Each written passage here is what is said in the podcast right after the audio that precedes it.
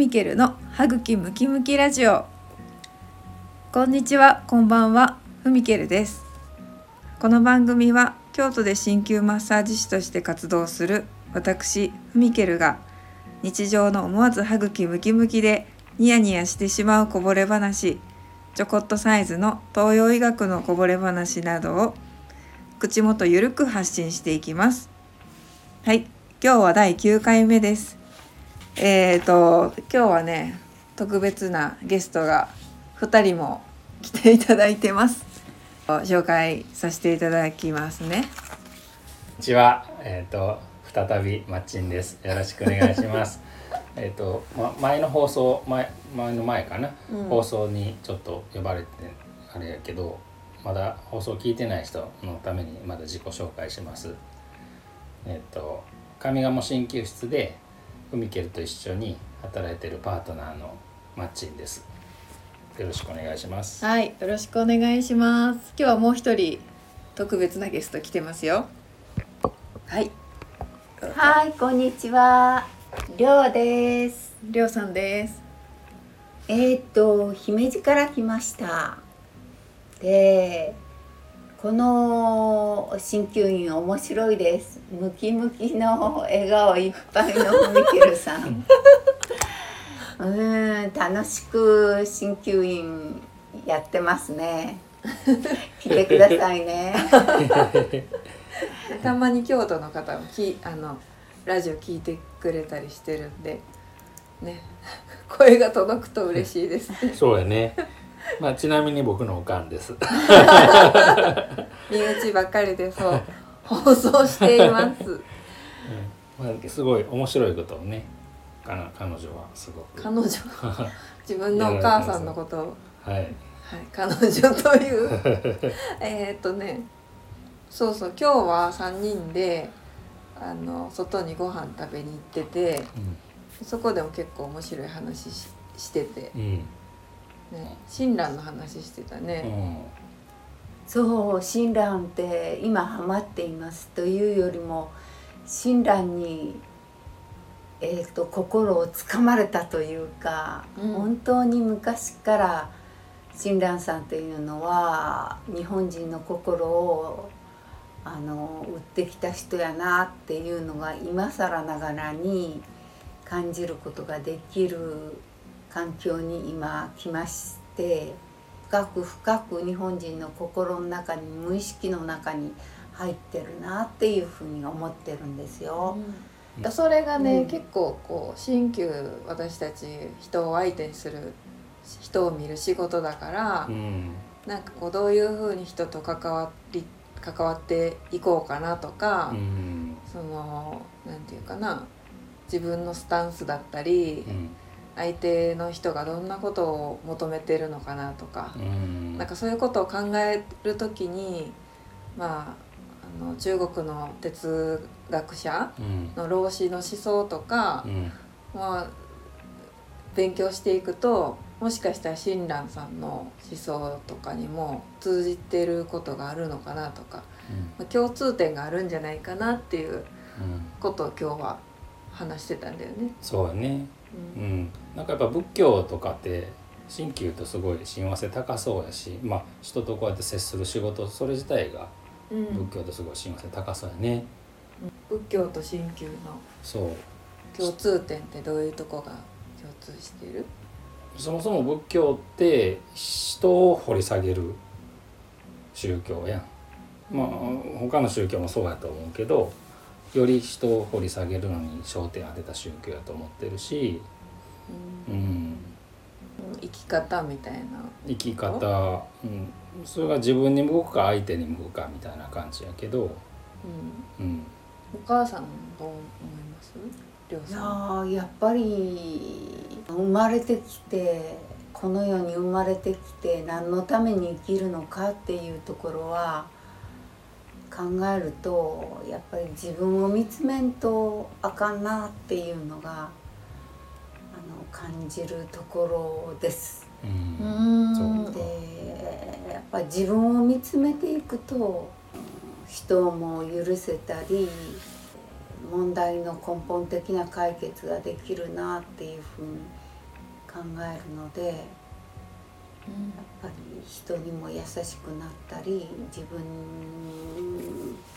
生き方が分かってくるっていうか、うん、なんかね、うん、日々の臨床の中でさ、うん、なんか自分まだまだやなとか、うん、まあ、自分の欲が出てしまったなとか、まあ、そういうことで私もよく反省することがあって、まあ、自分の気持ちを相手に投影しすぎててあのすごくなんていうのかな、うん、よくあるよねよくあるのよ。それやっぱりそのよくしてあげたいとか直してあげたいとかって思うと、うん、そのプレッシャーをかけてしまうというか、うん、まあそういうまあ言った人間力というか、うん。うん、そういうのもちょっと磨いていかないと、うん、なかなかいい治療ができないのかなとか、うん、思うことありますね。そうやね。うん、思うよね。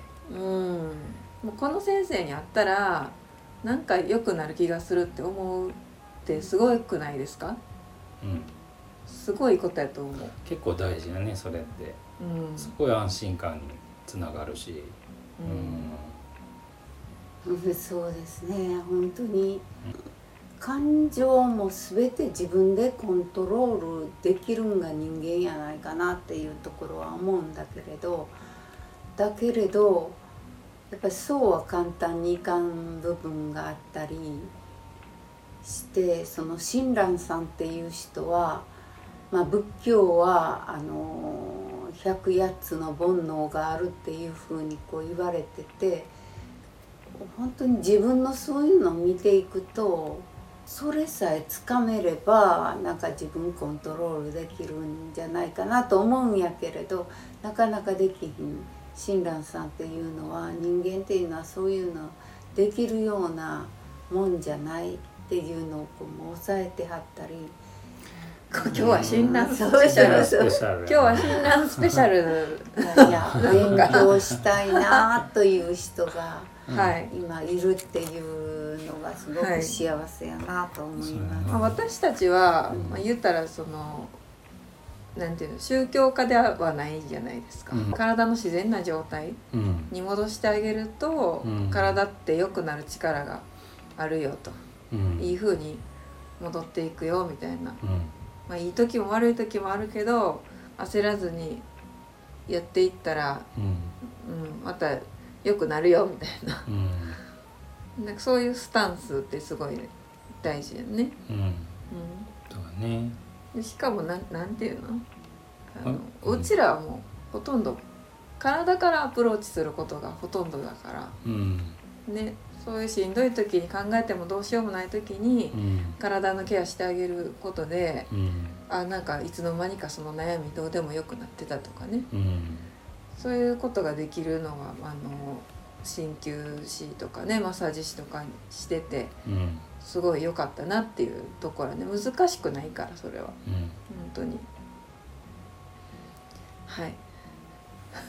あ全然話変わんないけど、うんうんうん、前本願寺の近くのね、龍谷のミュージアム行った時に、うん、道のく愛しい仏たち、そうそう。めっちゃ可愛かったね。可愛かった可愛かったその展覧会に行って、うん、何どんなこと見た？というか生活にすごい密着してるよなっていうのが仏像を見てたらすごい分かるよね。ああその展覧会の概要をちょっとお話ししてもらえますか、うん、僕が？はい。あの道のくのその東北やね。うんそうそうそう、東北でその作られたでもちゃんとした物資じゃなくて、えー、と例えば一般の大工さんとかそういう人が作った仏像を集めた展覧会展ね。うん、本当に村の小さな祠とかにあるように、うん、飾ってあったような仏像たち手作りの、ほっこりするような素朴な仏像たちを集めた展覧会、うん、どこにどこに着地したいんか分からへんし。いや日本にはやっぱり仏教がねついてるなっていう。同じことですあのあるよね、うん、そう。あの録音上はちょっとあれやからね。お母さんは多分これからラジオチャンネルを持ちますので。噛み合わ噛み合ってるような全く噛み合ってないような3人が今日は お送りしました。まあごめんなさい。これは編集で。なんとかしてくだなんさいとかなるんでしょうか。はい。ちょっと客観的に後で聞いてみて。なんかあ自分ってこんな感じなんかとか。そうね。思った面白いよねはい。今日はちょっと実験的な実験的な回でしたね。もうほとんどちょっともう 寝かけてそうやねん。ふみ寝かけてんねん。もう目閉じてるから。もうどうしようかな。お酒も入ってたしな、うん。ね。これは編集力が編集試される。力が試される、あはい。今日は大爆発。